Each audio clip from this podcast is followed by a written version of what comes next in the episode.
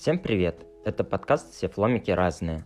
Подкаст для тех, кто хочет узнать о жизни ЛГБТК людей больше, получить ответы на возможные вопросы и услышать истории, которые могут быть тебе близки. Если тебе нет 18 лет, прошу не слушать данный подкаст, так как по законодательству Российской Федерации это запрещено. Меня зовут Мельчков Кирилл. Что ж, погнали! Приветствую, Инна. Рад, что удалось нам с вами созвониться. Расскажите немного о себе. Меня зовут Инна. Мне 54 года. Я живу в Беларуси, в городе Гомеле. И э, работаю в детском саду музыкальным руководителем. У меня две дочери. Старшая дочь живет в Германии, у нее семья своя, жена, ребенок мой внук. А младшая вот в Минске живет, учится в Институте культуры. Вот, вот так коротко. Здорово. А вы всю жизнь работали в детском саде преподавали ну, музыкальное направление или чем-то еще занимались? Всю жизнь на одном и том же месте. Вот как закончила училище, пришла в детский сад свой, так до сих пор там работаю. Здорово. Стабильность это круто. Можете рассказать немного о своей старшей дочери? Так понимаю, что вас объединяет с ЛГБТ-комьюнити именно история с ней. Моя старшая дочь Ксения, она живет в Германии, и она лесбиянка. Узнала я об этом случайно, не случайно. Наверное, у меня уже были подозрения, какие-то мысли, я о чем-то догадывалась. Она начала встречаться с Аленой, вот нынешней женой со своей. Аленка тогда жила в Москве, а Ксюша приезжала из Германии на встречу. И я все просила, говорю, ну что я не могу в Москву приехать, встретиться с тобой? «Э, Мам, там у меня встречи там с друзьями, то мне некогда, ну все-таки то спать негде, я говорила ей, да неважно, говорю, спать для меня не проблема. Я такой человек, что могу и в походных условиях, могу и на полу, просто на пледике, на одеялке. Вообще, говорю, это не вопрос и не проблема. В итоге я приехала все-таки в Москву. Они меня на вокзале встретили вдвоем с цветами. Ну и сразу мы поехали к Аленке на квартиру, как перешагнули порог дома. Мам, надо поговорить. Все, я уже догадалась, о чем будет разговор. Ну и так и сказала прямо, говорю, я догадываюсь, ну давайте поговорим. Мы зашли в зал, и она мне сказала, мам, ну я люблю Алену. Ну все, слезы, даже не могу сказать, стресса не было как такового, наверное, это так уже было давно, я уже так привыкла к этим рассказам ко всем, что для меня уже это как само собой вот разумеющаяся моя жизнь. Мы пили чай, кушали салат мимозу, потом Ксюша уехала, улетела в Германию, а Аленка меня провожала на поезд на белорусском вокзале. Я уезжала домой. Ну и да, конечно, слезы текли, текли. Еще вот я помню такой момент, когда Ксюша сказала, мам, даже вплоть до того, что, ну, вот так люблю, что э, я могу переехать в Москву. Вот это было для меня тяжело. Думаю, бросить Германию, уехать в Россию. И Аленка тогда, когда меня провожала, она говорит, э, не плачь, э, я знаю, что будущего здесь никакого нету я приложу все усилия, чтобы мы жили в Германии. Ну, в принципе, она так и сделала. Угу. Говорите, что привыкли к подобным историям, рассказам, то есть вы раньше как-то сталкивались э, с историей про ЛГБТ-комьюнити и с, ну, либо встречались с представителями, э, которые вам открывались, возможно. Можете немного подробнее рассказать об этом? Да, я давала несколько интервью. Какой-то журнал был, да, я помню. Это было первое такое напечатанное. Потом давала интервью. А, был, была такая группа «Идея», по-моему, называлась. Было несколько видео таких, что я выступала. Да, и на Тутбае было выступала. Вот поэтому и говорю, что все время рассказываю свою как бы историю, что она уже для меня говорена, переговорена. Было очень сложно первый раз, первый, ну а сейчас уже нормально, как-то так вот, спокойно. А как думаете, слезы, которые вас э, текли, вы говорите, это не было э, определенным каким-то стрессом, но вот э, слезы чего это были? Ну, наверное, тогда я не сталкивалась с ЛГБТ, вообще не думала об этом. и не знала, в принципе, про геев, лесбиянок, про трансгендерных людей, персон. Но для меня это было все, конечно, ново, необычно. Ну и что скрывать? Очень многие люди и сейчас скрывают э, и не говорят, что их дети относятся к ЛГБТ. А тогда, когда я этого вообще не знала, я не понимала вообще ничего, что меня ждет впереди. И, конечно, я тоже скрывала, что моя дочь лесбиянка. Я скрывала и не говорила, и не признавалась, пока постепенно э, к этому не пришла. А хотя мне помогли прийти к этому. У меня в Одноклассниках, в соцсетях мне сделали аутинг, так скажем. Раскрыли всем моим друзьям, что, значит, моя Ксюша, э, та Ксюша, которая живет в Германии, она лесбиянка, живет женщиной, и не пытайтесь стереть это сообщение, а, оно будет, оно уже разослано всем вашим друзьям. Тут у меня уже был шок, вот тут был шок. Я стала звонить, сразу набирать вечером дочке немецкий номер и спрашивать, что мне делать. Она мне ответила так легко. Мам, не переживай, два дня переговорят, переключатся на что-нибудь другое, успокойся. Ну вот как-то так было. А на работе потом стали спрашивать, а мне уже деваться как-то... Нет, сначала я еще боялась сказать, не решалась, скажем так. Говорила, это спам. Но постепенно-то друзья, близкие подруги мои, они знали, Ксюша лесбиянка, и что вот так и так. И потихоньку-потихоньку как-то оно само собой стало разрешаться. Я стала говорить раз, два, а потом оно уже как-то все легче легче, дальше, дальше. Пошло уже как по накатанной дорожке. И сейчас вот об этом мне э, уже несложно говорить. Вот это моя жизнь, это, ну так оно есть, да. А как после камин Ксюши у вас поменялись, возможно, взаимоотношения в первое время, либо они сохранились, либо они укрепились? И как в целом после даже общественного аутинга поменялось у вас, возможно, общение с окружающими вас людьми? Вы знаете, значит, с дочкой никак не поменялись. Ну, как могут поменяться? Я ее люблю, любила и буду любить. Более доверительные, наверное, стали отношения. Она перестала скрывать, она же как бы камин совершила. Поэтому намного стало проще, легче. А с окружающими людьми тоже стало проще. Мне стало легче жить в том плане, что я перестала обманывать людей. Я стала говорить правду. Когда говоришь правду, то намного проще. Были всякие люди, были такие, которые знакомые, когда я встречала, сочувствовали мне. О, я тебе сочувствую, да, я говорю, не надо мне сочувствовать, у меня все, говорю, нормально и все хорошо. Ну а как же такое вот влияние Запада? Я говорю, нет, это не влияние Запада, просто говорю. Стала людям объяснять, что такой человек, он такой есть, он такой родился.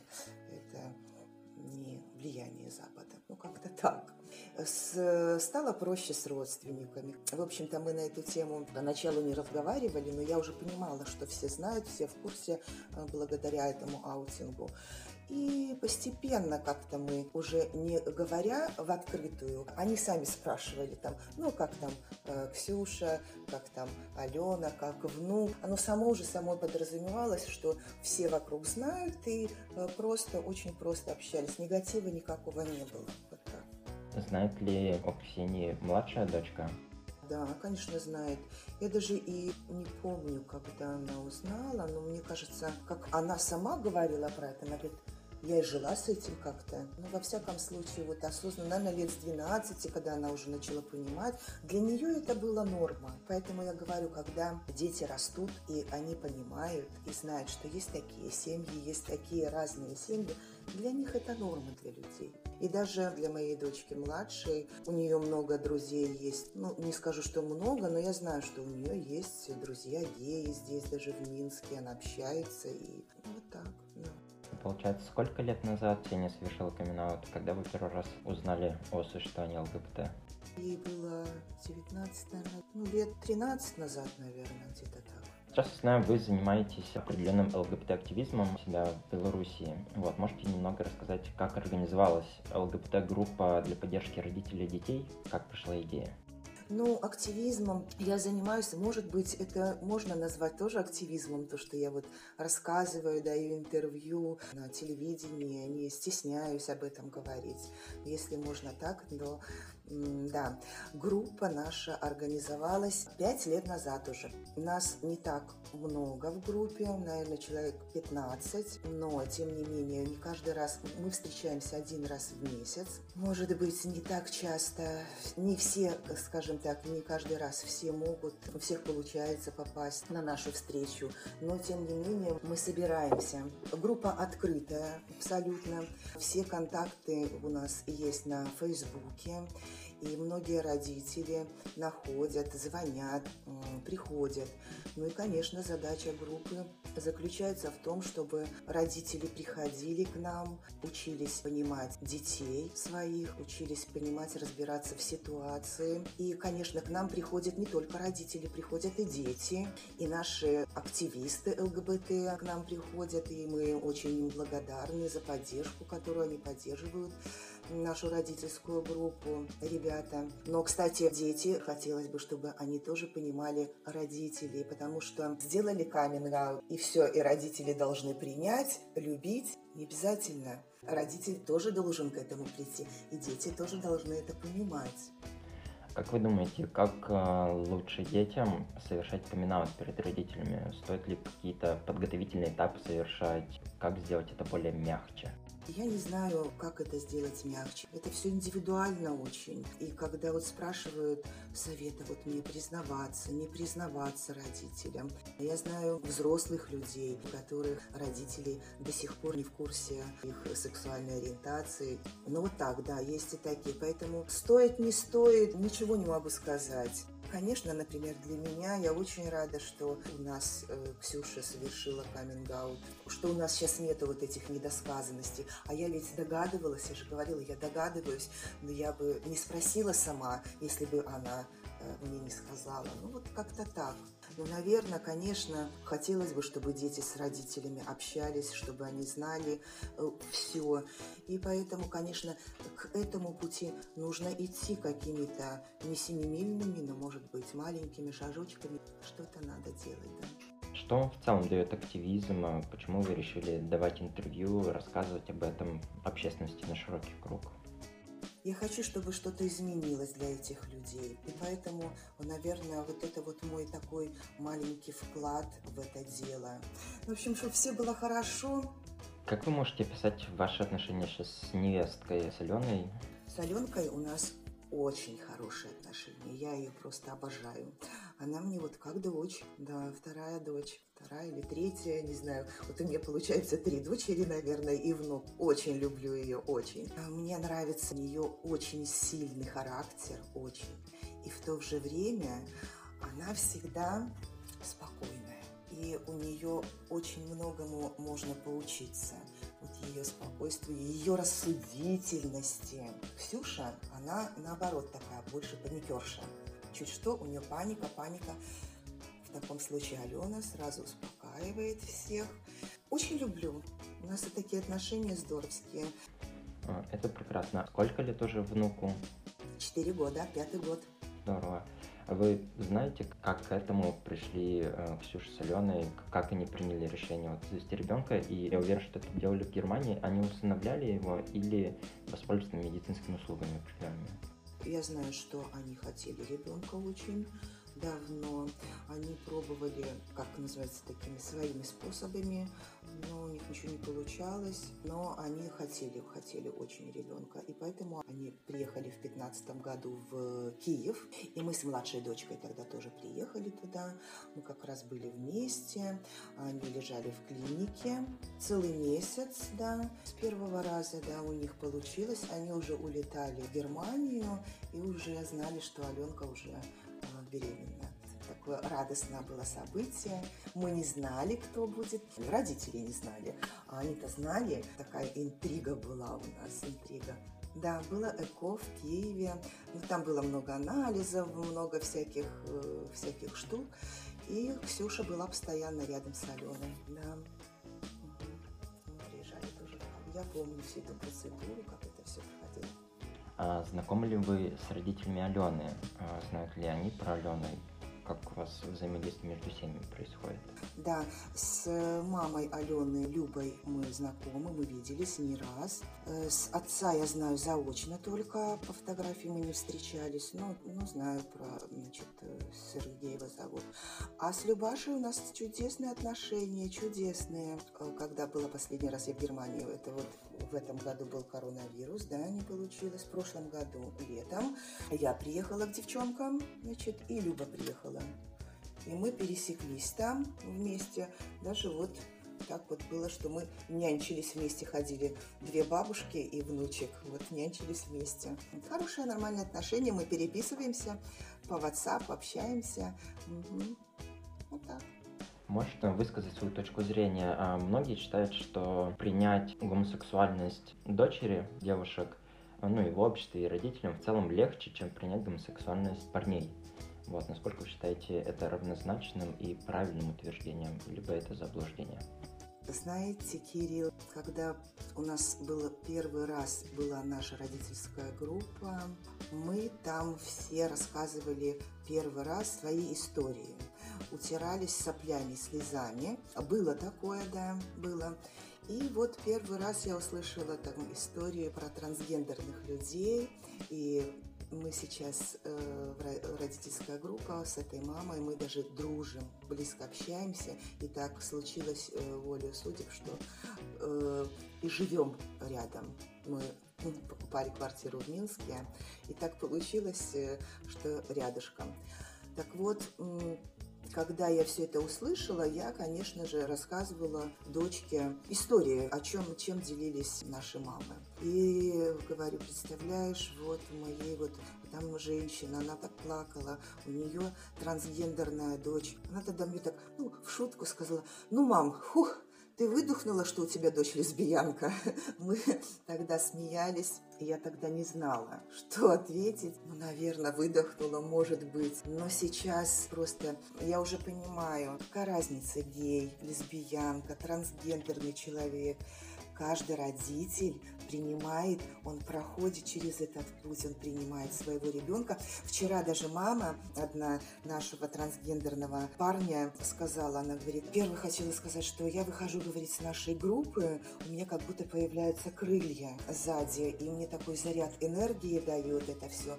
А еще, говорит, хочу сказать, что та жизнь, которая была до того, она говорит, она меня как, как в тумане в каком-то. То есть я живу уже сейчас этой жизнью, настоящей, которая есть. Ну так здорово. Ну, а о том, что даже у парня есть девушка, они живут вместе. Но мы делимся, мы родители, мы делимся всеми близкими всеми моментами и рассказываемся друг другу. То есть мама, значит, этой девушки, с которой живет этот парень, она не в курсе их отношений. Вторая мама говорит, что мне делать? Может быть, мне поговорить э, как бы уже с этой... Вот как у нас с Любашей, да, такие отношения, мы знаем, общаемся, у нас все нормально. А там говорит, я не знаю, что мне делать. Ну, на что ей ответили так, что ничего не делать, они разберутся сами. Дети сами пусть все решают. А вы живите своей жизнью, вот как вы живете, радуйтесь, любите, принимайте. Ну, вот как-то. А можете э, описать сейчас обстановку в Беларуси по отношению к ЛГБТ-комьюнити? Сколько это открытая тема, либо как относится к этому общество? Ой, вот вы знаете, например, сейчас, вот мы только вчера разговаривали на эту тему, я так благодарна нашей психологине, нашему психологу Инна Соленякович. Она курирует нашу группу, она все время с нами, и мы даже могли собраться иногда один человек, два человека, но она обязательно с нами. Обстановка сейчас с ЛГБТ-людьми, она смешалась со всей вот этой политической нашей обстановкой. И она как бы слилась воедино, наверное, можно так сказать. Сейчас идет больше разговоров за то, что людей безнаказанно садят в тюрьму, избивают их. Ну, это нарушение полностью всех гражданских прав человека и гражданских позиций. В том числе и ЛГБТ-активистов тоже арестовывают. То есть народ, он объединился. Даже, если вы слышали, Кирилл, даже марши пенсионеров у нас проходит. И поэтому и ЛГБТ ЛГБТ, и пенсионеры, и люди, у которых своя гражданская позиция, которые выходят на митинги. Оно сейчас все объединилось, и как, какая позиция у людей? Все говорят вот так. Все любят друг друга. Нет разделения, вот, ну так скажем. Ксюша с Аленой регистрировали ли официально свои взаимоотношения? Был ли брак, была ли свадьба? Дважды. Сначала у них было партнерство. Аленка летела через Париж, опоздала на самолет.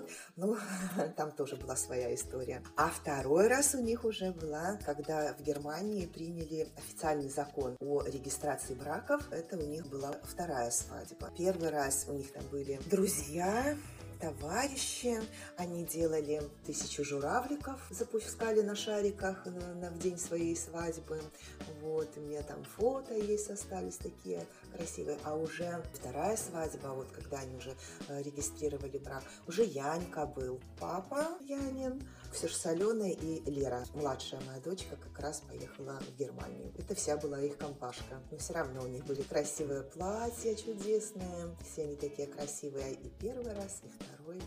И, наверное, будет крайний мой вопрос, который я задаю э, уже стандартно всем. Что делает вас отличной от других? Может быть, э, моя вот открытость, то, что я говорю трансгендерных персонах, о геях, о лесбиянках. Ну, хотя не я одна говорю об этом. Многие тоже говорят и общаются. Я не знаю, чем я отличаюсь. Ничем, наверное, не отличаюсь. Такая, как и все. Мне так кажется. Я предлагаю тогда на этом завершить наше общение. Спасибо вам большое, Инна, за вашу историю. Она очень прекрасна. Вы прекрасны. Желаю вам, чтобы все оставалось так, как есть, чтобы все было всегда на позитиве. Спасибо, Кирилл. Спасибо. Это подкаст «Все фломики разные». Подписывайся, подкаст доступен на всех платформах, а также ты можешь влиять на контент подкаста, общаясь со мной в телеграм-канале «Собака All's Different». В нем я буду анонсировать новые выпуски и спрашивать у тебя обратную связь. А также можешь оставлять пожелания к историям, которые ты хочешь услышать. Все ссылки найдешь в описании. Пока!